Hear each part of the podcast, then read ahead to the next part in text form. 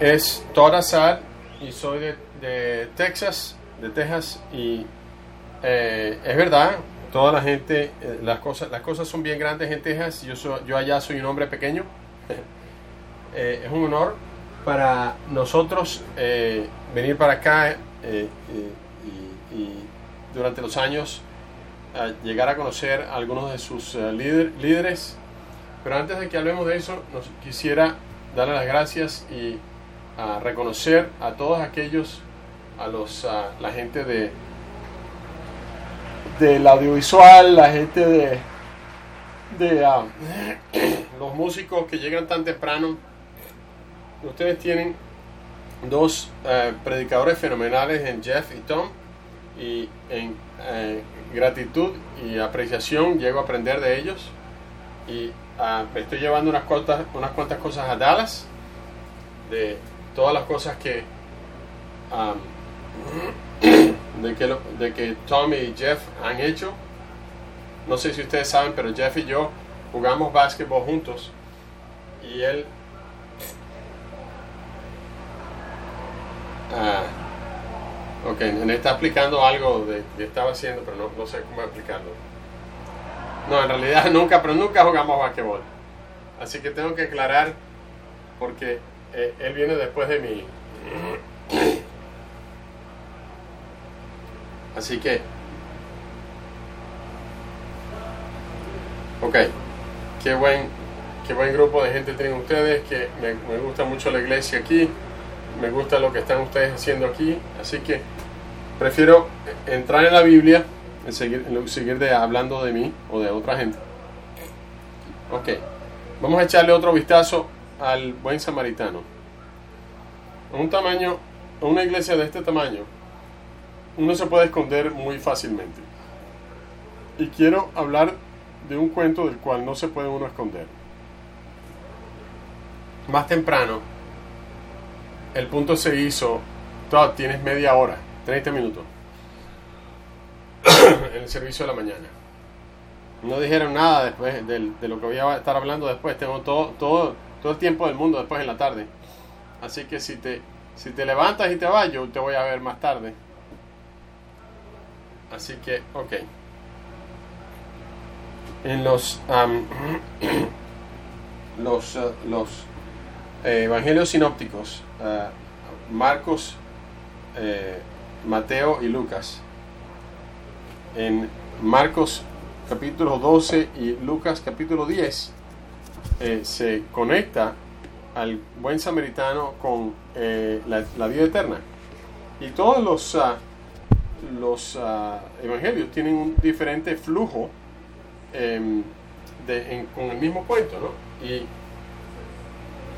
y hay este abogado que ve que con este cuento silenció a los fariseos y viene y le pregunta a Jesús y dice que al final de eso a nadie más se le ocurrió hacerle más preguntas. Dije, pero bueno, ok, el cuento este está bueno, pero oye, ¿y ¿qué, qué pasa? Bueno, pero era tan poderoso así como para que nadie quiera hacerle más preguntas. Así que me quedé con aquello en, la, en mi cabeza. Yo no entiendo. Y vamos a Lucas 10, por ejemplo. En eso se presentó un experto de la ley. Para poner a prueba a Jesús le hizo la pregunta, Maestro, ¿qué debo hacer para heredar la vida eterna? Jesús replicó, ¿qué está escrito en la ley? ¿Cómo lo interpretas tú? Como, respuesta el hombre citó, amate al Señor tu Dios con todo tu corazón, con todo tu ser, con todas tus fuerzas. Y bueno, haz esto y vivirás. Y en Mateo dice, Señor, ¿cuál es el, cuál es el, eh, el mandamiento más grande? Y le da la misma contestación. Y primero tienes este maestro de la ley, no, este se puede decir abogado, y, y yo creo, y, una persona que probablemente escribió y copió y estudió, y una persona inte- inteligente, ¿no? Preparada. Pero al fin y al cabo le dice, bueno, yo quiero saber, a ver, dime, dime cuál es la conclusión, el resumen de todo. Y tú sabes, ayer estaba hablando cuando tuvimos el taller de casado, me gustó la discusión de que de, de dónde somos, uno tiene que estar involucrado. O, hay una característica común en la humanidad que debería de, um, preocuparnos hasta cierto punto, porque todos nos gusta, todos queremos justicia. Y una vez estaba con unos uh, amigos y estaba, eh, estaba en el carro y um, había por una autopista, de pronto estaba había una sección que estaba eh, cerrada y de pronto vi que la gente este, se, le daba la vuelta a donde estaba trancada y se metía por el hombrillo y aceleraba. Y yo, decía, bueno, ¿por qué pasa? ¿Por qué no hay policías por aquí para agarrar a la gente? tenemos esa tendencia de que todos queremos justicia. Todo el mundo, y eso es global, ¿eh? en todas partes del mundo, todo el mundo quiere justicia. ¿Qué tal vida eterna? Aquí hay una, escritura en Eclesiastés 3.11 que dice, Dios hizo todo hermoso en su momento y puso en la mente humana el sentido del tiempo, aun cuando el hombre no alcanza a comprender la obra que Dios realiza de principio a fin. En realidad puso eternidad en el corazón del hombre. Es lo que dicen otras traducciones. Yo soy un quiropráctico y por cuando estamos entrenando estamos ah, cortando cadáveres, gente que murió y nadie lo, reclamó, no tenía nadie que, que o los amaba o, entonces los, los ponen en un recipiente formal de ida y después los, los donan a las escuelas y, esos son los cadáveres que usan para, para los estudiantes para eh, estudiar y los disectan. Y yo me quedo ahí pensando, esto es todo. ¿Cuál es la diferencia entre yo y esta persona? Yo tengo una, una sangre caliente que fluye por mis venas, pero yo puedo salir al, a downtown me pegan un tiro y ya, y tres meses más tarde viene, viene la escuela me ponen una, en una mesa. ¿De qué, ¿De qué eternidad estamos hablando, verdad? ¿Cuál es el mejor, cuál es el mandamiento más grande? ¿Qué es lo que tenemos que hacer para heredar la vida eterna? Para el hebreo había 613 mandamientos. Con razón estaban preguntando, bueno, pero ¿cuál es, cuál es el más importante? Yo quiero saber, porque es una, es una gran pregunta que los judíos se han estado haciendo por tantos años. Y Jesús le dice, vas a tener que amar. Esa es la bisagra, esa es la, esa es la virtud, el principio eh, más importante. Es el deseo de tener la, el mejor, lo mejor para otros y la acción sacrificada para otro. Eso, por eso es que yo hago lo que yo hago. Y Jesús le contesta la pregunta. Dice, tienes que amar a Dios.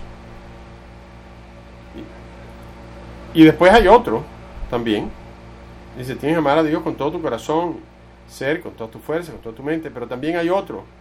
Dice, ama a tu prójimo como a ti mismo. La pregunta es porque en, en lugar de darle un mandamiento, le dio dos. Yo creo, y esta es mi opinión, de que lo que Jesús dijo, dice, sí, mucha gente dice que ama a Dios, pero no lo, no lo demuestra en la manera en que ama a otras personas. Así ah, yo amo a Jesús. Jesús es mi Señor. Pero no lo, no lo muestro. No lo quiero mostrar. Este es el aspecto más retador de ser discípulo. Es, tan fácil para nosotros ser el centro de nuestras vidas. Yo, todo orbita alrededor de mí. Y en nuestro mundo hoy, este, uno regresa a Jesús y Jesús dice, ama, ama, ama. De eso es lo que estábamos hablando ayer en el taller. Tú tienes que aprender a amar a tu esposa o a tu esposo. Tienes, y, esta tarde vamos a hablar de tienes que aprender a amar a tu hijo o a tu hija. no nos podemos escapar de eso. Hay que, hay que amar.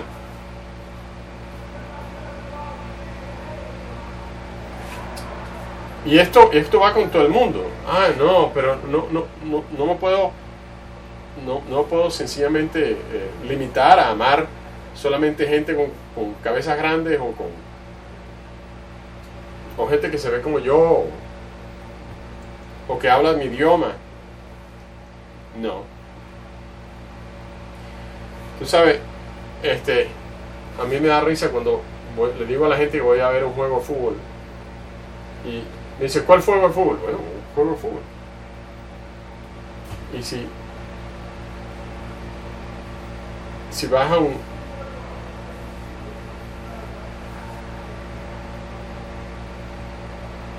está hablando de, de, cuando uno va a un juego de fútbol de, del, sureste de los Estados Unidos, al, al, al, al medio tiempo se ponen las bandas a hacer su música, ¿no?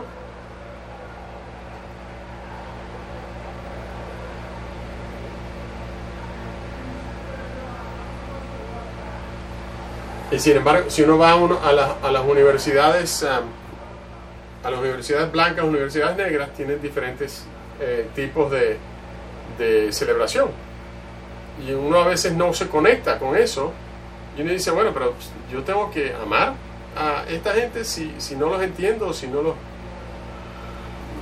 Bueno, lo mismo con, con el, el maestro de la ley aquí, porque el versículo 29 dice que él quería justificarse Así que le preguntó a Jesús, ¿y quién es mi prójimo?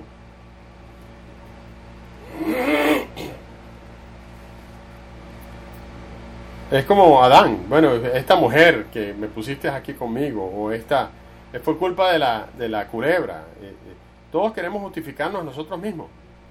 Queremos dar una explicación de por qué hacemos las cosas como las hacemos. Para demostrar de que yo, uno está correcto, de que, bueno, yo no, no pude venir a, la clase, de, al, taller porque no tengo tiempo. Es tan difícil vivir en un país desarrollado donde hay tantas cosas que hacer. Y Jesús mira a este tipo y dice, ok, te voy a, te voy a contar un cuento. un cuento de un hombre. En Lucas 10, versículo 30, dice, bajaba un hombre de Jerusalén a Jericó y cayó en manos de ladrones, que le quitaron la ropa, lo golpearon y se fueron dejándolo medio muerto. Resulta que viajaba por el mismo camino un sacerdote quien al verlo se desvió y siguió de largo. Así también llegó también un levita que al verlo se desvió y siguió de largo. Pero un samaritano que iba de viaje llegó donde estaba el hombre y viéndolo se compadeció de él. Se acercó, le curó las heridas con vino y aceite y se las vendó. Luego lo montó sobre su propia cabalgadura y lo llevó a un alojamiento y lo cuidó. Al día siguiente sacó dos monedas de plata, se las dio al dueño del alojamiento y le dijo, cuídemelo, le dijo, y, y lo que gaste de más se lo pagaré cuando yo vuelva. ¿Cuál de estos tres piensas que demostró ser el prójimo del que cayó en manos de los ladrones? Ah, el que se compadeció de él, contestó el experto en la ley. Anda entonces y haz tú mismo, haz tú lo mismo, concluyó Jesús. Y luego de eso, nadie le quiso hacer más preguntas. ¿De verdad? Un cuento bonito, pero así como para callar a todo el mundo. Bueno, ponlo en el contexto de que Israel era el pueblo escogido de Dios. Sin embargo, estuvieron desinteresados por la ley de Dios. No fue una luz del mundo. Y bueno, eso es todo. El, samaritano que, que, puso, puso a los israelitas en vergüenza. Yo honestamente pienso de que Dios usa nuestros caminos para, para que entendamos lo que Él está tratando de, decir, de, decirnos. numerosas veces cuando yo era joven, yo me metía la pata diciendo lo que decía. Y yo venía, por ejemplo, de, de, Chicago, donde estaba en la universidad, y, y regresaba a la casa, mi mamá se ponía a lavarme la ropa, y, y ella...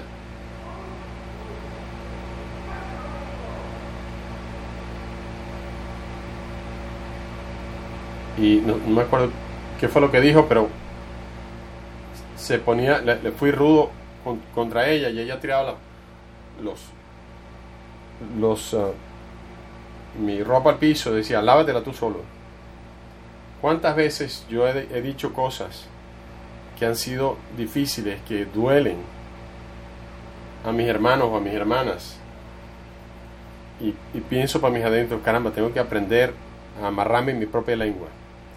Y Jesús se encuentra con este abogado que conoce la ley muy bien y le hace ver que no se puede esconder. Ayer hablamos de caos. Y mientras más, mientras más ah, viejos nos ponemos, más nos damos cuenta de que estamos rodeados de caos.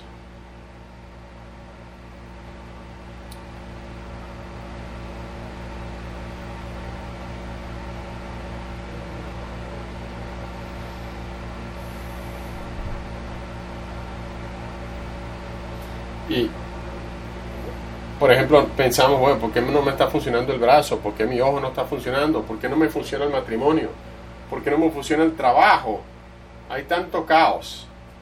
Y, y, de eso se trata Génesis capítulos 1 al 6.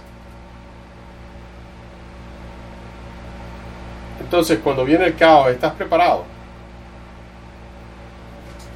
Porque te va a dar, te va a pegar. Y Jesús se encuentra con este hombre porque quiere que este, este, abogado no se esconda y le cuenta en cuento acerca de, su gente. Y yo pienso que este abogado es sincero y él, Jesús le cuenta de un hombre que baja a Jericó.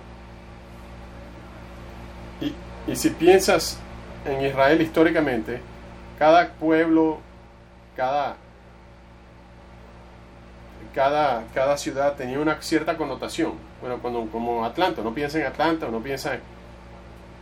Dice, ah, bueno, el, guerra civil y este, el, el, um, movimiento de... de um, o cuando uno piensa en Dallas, ah, sí, mataron a un presidente. La gente no, piensa en otras cosas de Dallas, sino solamente que ahí fue donde mataron a, Kennedy.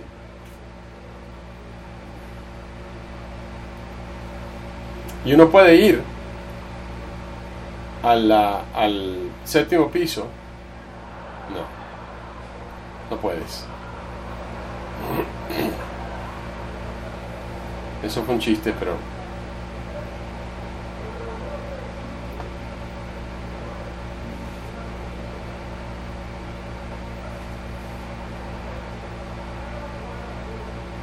Y yo no, no, voy a, no, no voy a la iglesia en caballo, solamente los miércoles.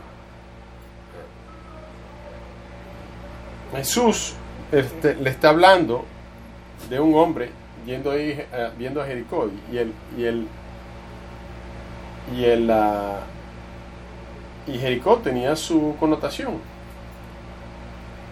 y el samaritano que viene del norte de Israel vino y y cuida al hombre y,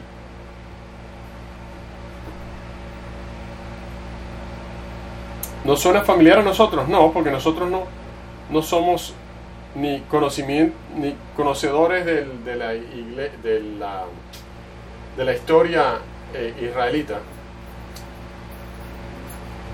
Pero vamos a dar al trasfondo aquí. Había un rey que se llamaba Asa, este, el papá de Ezequías, que era tan malo que de hecho quemó algunos de sus, hijos como ofrenda al, al dios Molec. El cristianismo nos protege a nosotros de nosotros mismos. Los dioses del mundo, tú, hay, hay, había religiones en ese tiempo que, cuyo requerimiento era que tenías que sacrificar a tu hijo mayor en las llamas. Y en Segunda de Crónicas, capítulo 28, decía que, eh, por lo tanto, Dios em, eh, lo puso en las manos del rey de Asiria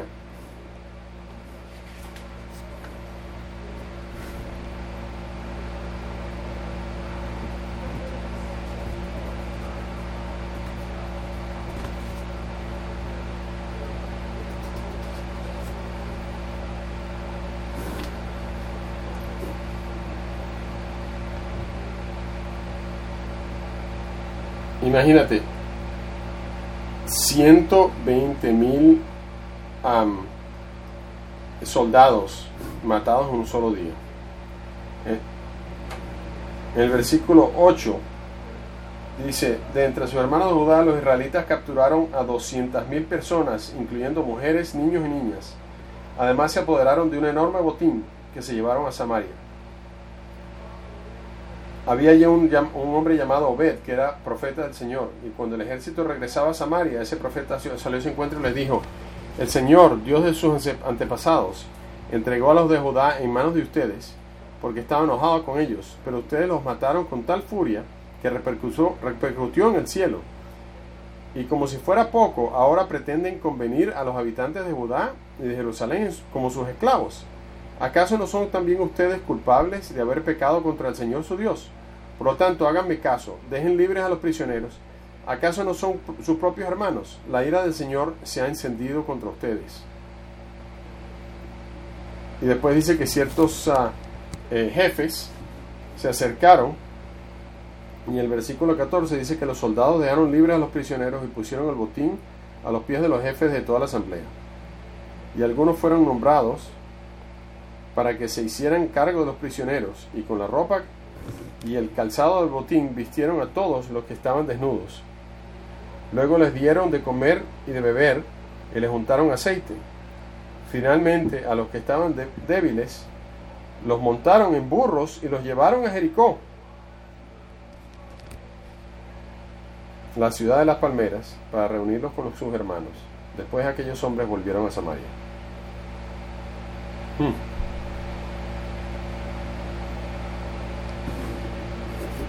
Esto es algo importante. Esto, esta, aquí hay una conexión que el abogado hubiese hecho cuando Jesús le habló.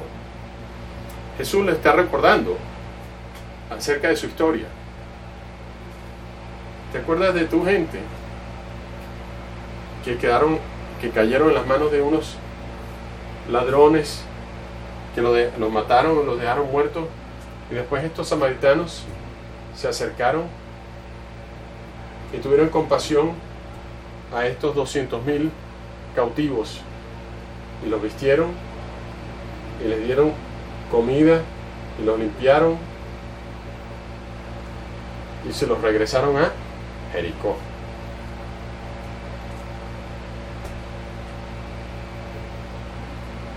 Nación de Israel, la gente escogida por Dios, descartando a Dios, descartándose los unos a los otros.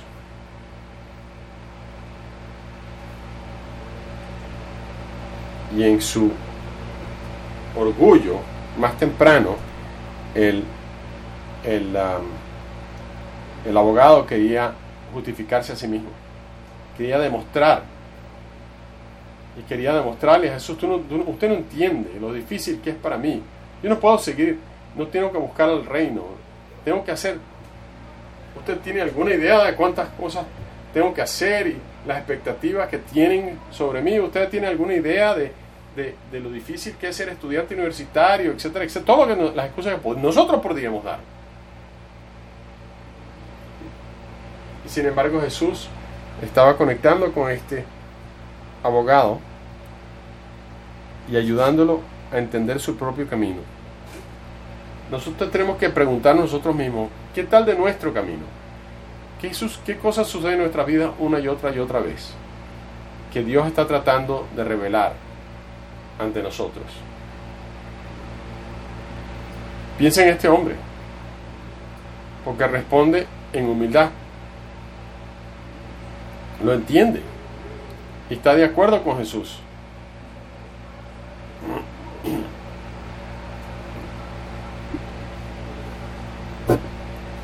En, el cuento, en Mateo, le dice, sí, tú, tú tienes razón, Señor. En Marcos 12, perdón. Versículo 32.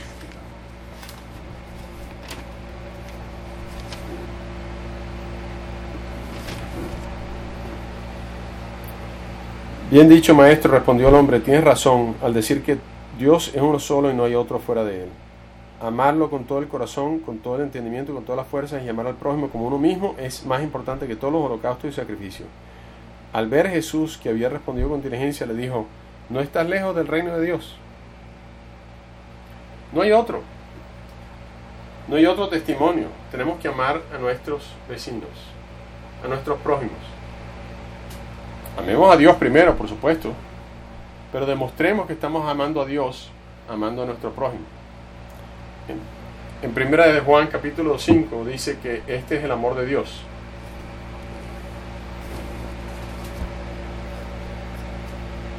¿Por qué hay que obedecer a Dios?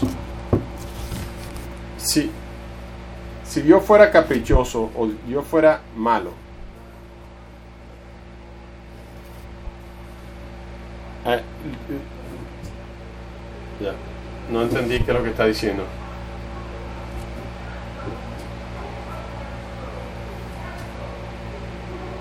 Ah, ok.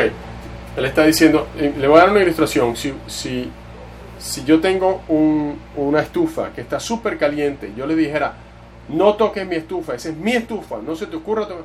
Entonces, te, te, sería difícil saber por qué tienes que obedecer, porque tú lo verías como algo que, que es caprichoso mío.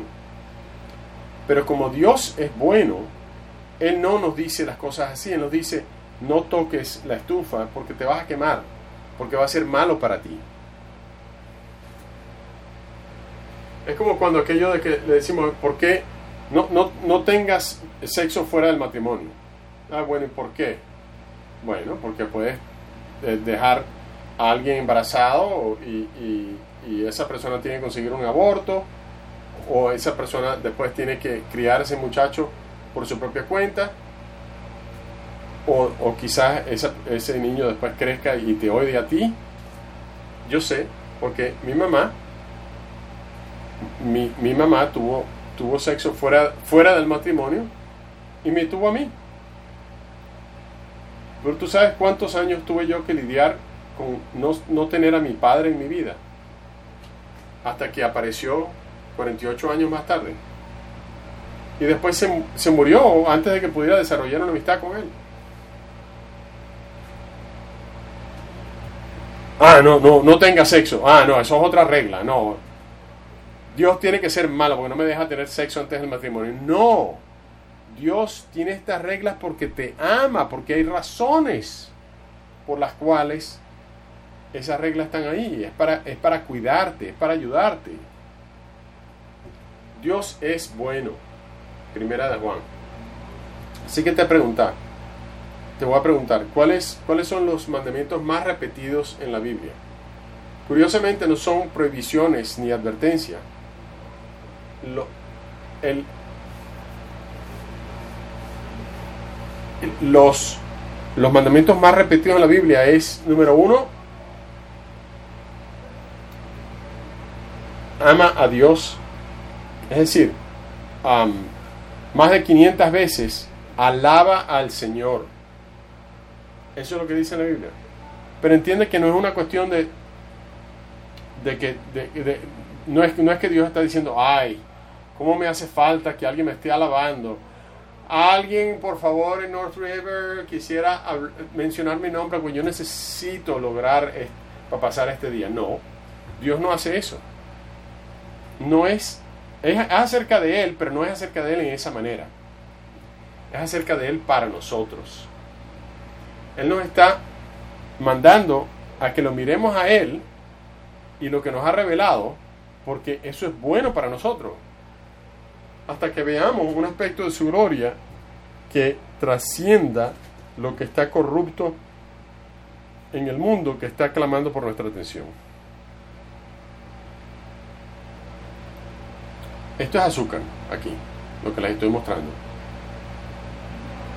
Y si a ti te gusta el azúcar en Thanksgiving, entonces no vayas a Thanksgiving a la, sino sencillamente come azúcar. Si, si te gusta el azúcar en lugar de una buena comida, bueno, come azúcar.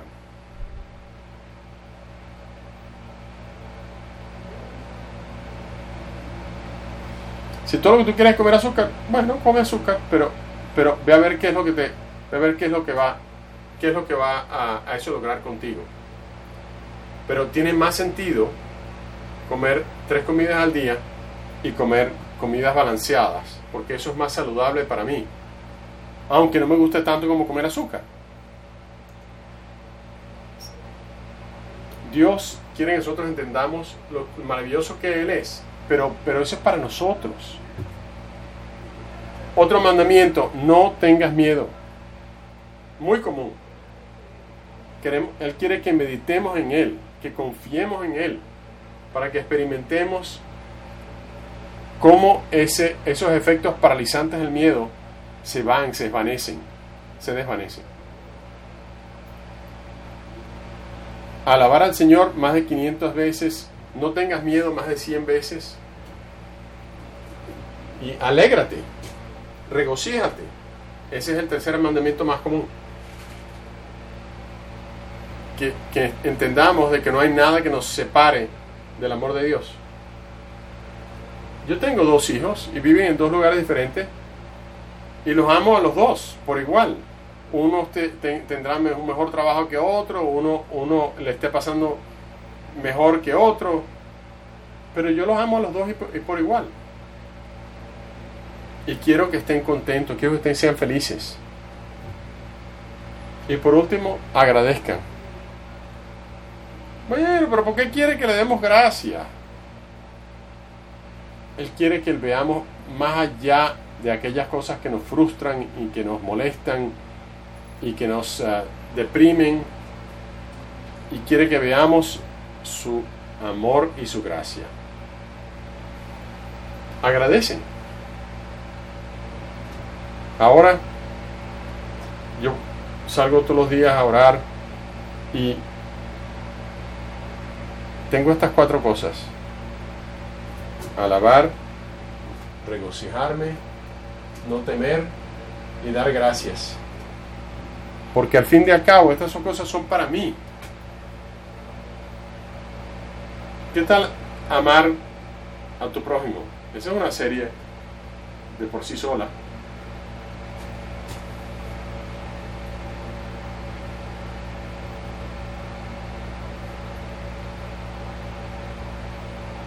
aquellos que vinieron o que no vinieron al, al taller ayer tuvieron el amor por su esposa, que es un prójimo después de todo, su esposo, para decirle, mira, vamos a no hacer esta otra cosa, vamos al taller.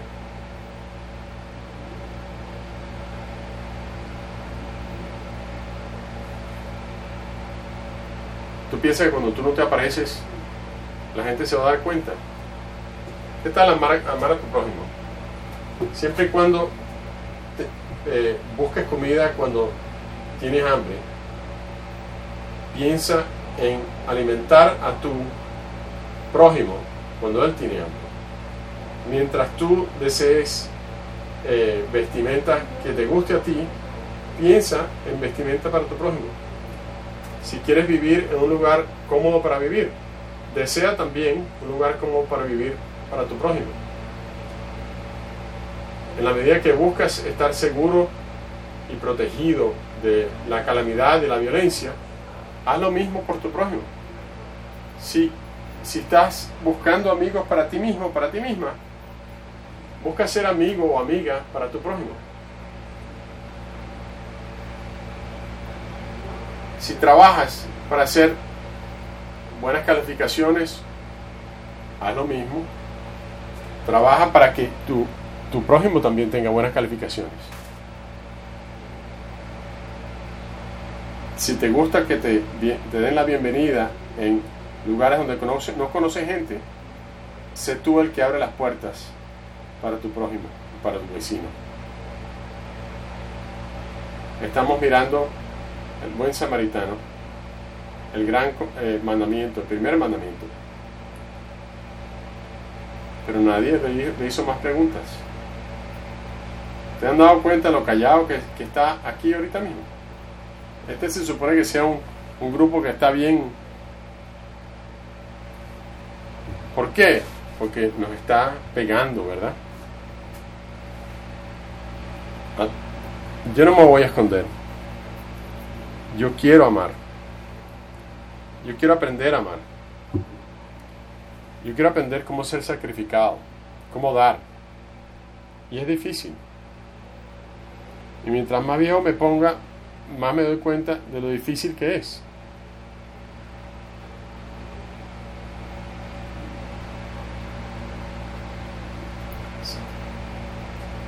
A mí me gusta ver el gris en los discípulos que han estado batallando, peleando la batalla por 20 años, 30 años, 40 años.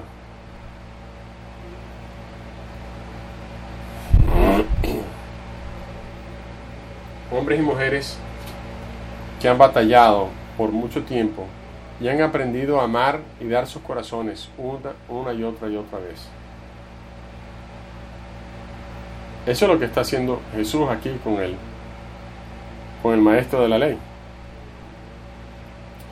Y ahora que tomemos comunión y recordamos el sacrificio de Jesús en la cruz y el, el vertir su, su sangre por nosotros, yo quiero que consideremos cómo amamos. Amamos a Dios, cómo amamos a nuestro prójimo, y si no lo estamos haciendo, busquemos ayuda. Porque ellos están pasando por tiempos difíciles igual que tú. Oremos. Padre, venimos ante ti con humildad y agradecidos. Gracias por Jesús, por el ejemplo que tenemos en Él en la, tierra. Ayúdanos a ser como Él, a aprender a amar, a amarte a ti y amar a aquellos que nos rodean, en este cuarto o afuera, en nuestra escuela o en el vecindario o en el trabajo, donde sea. Señor, que no hagamos excusas, ayúdenos a amar profundamente y de esa manera glorificarte a ti. Es en nombre de Jesús que oramos. Amén.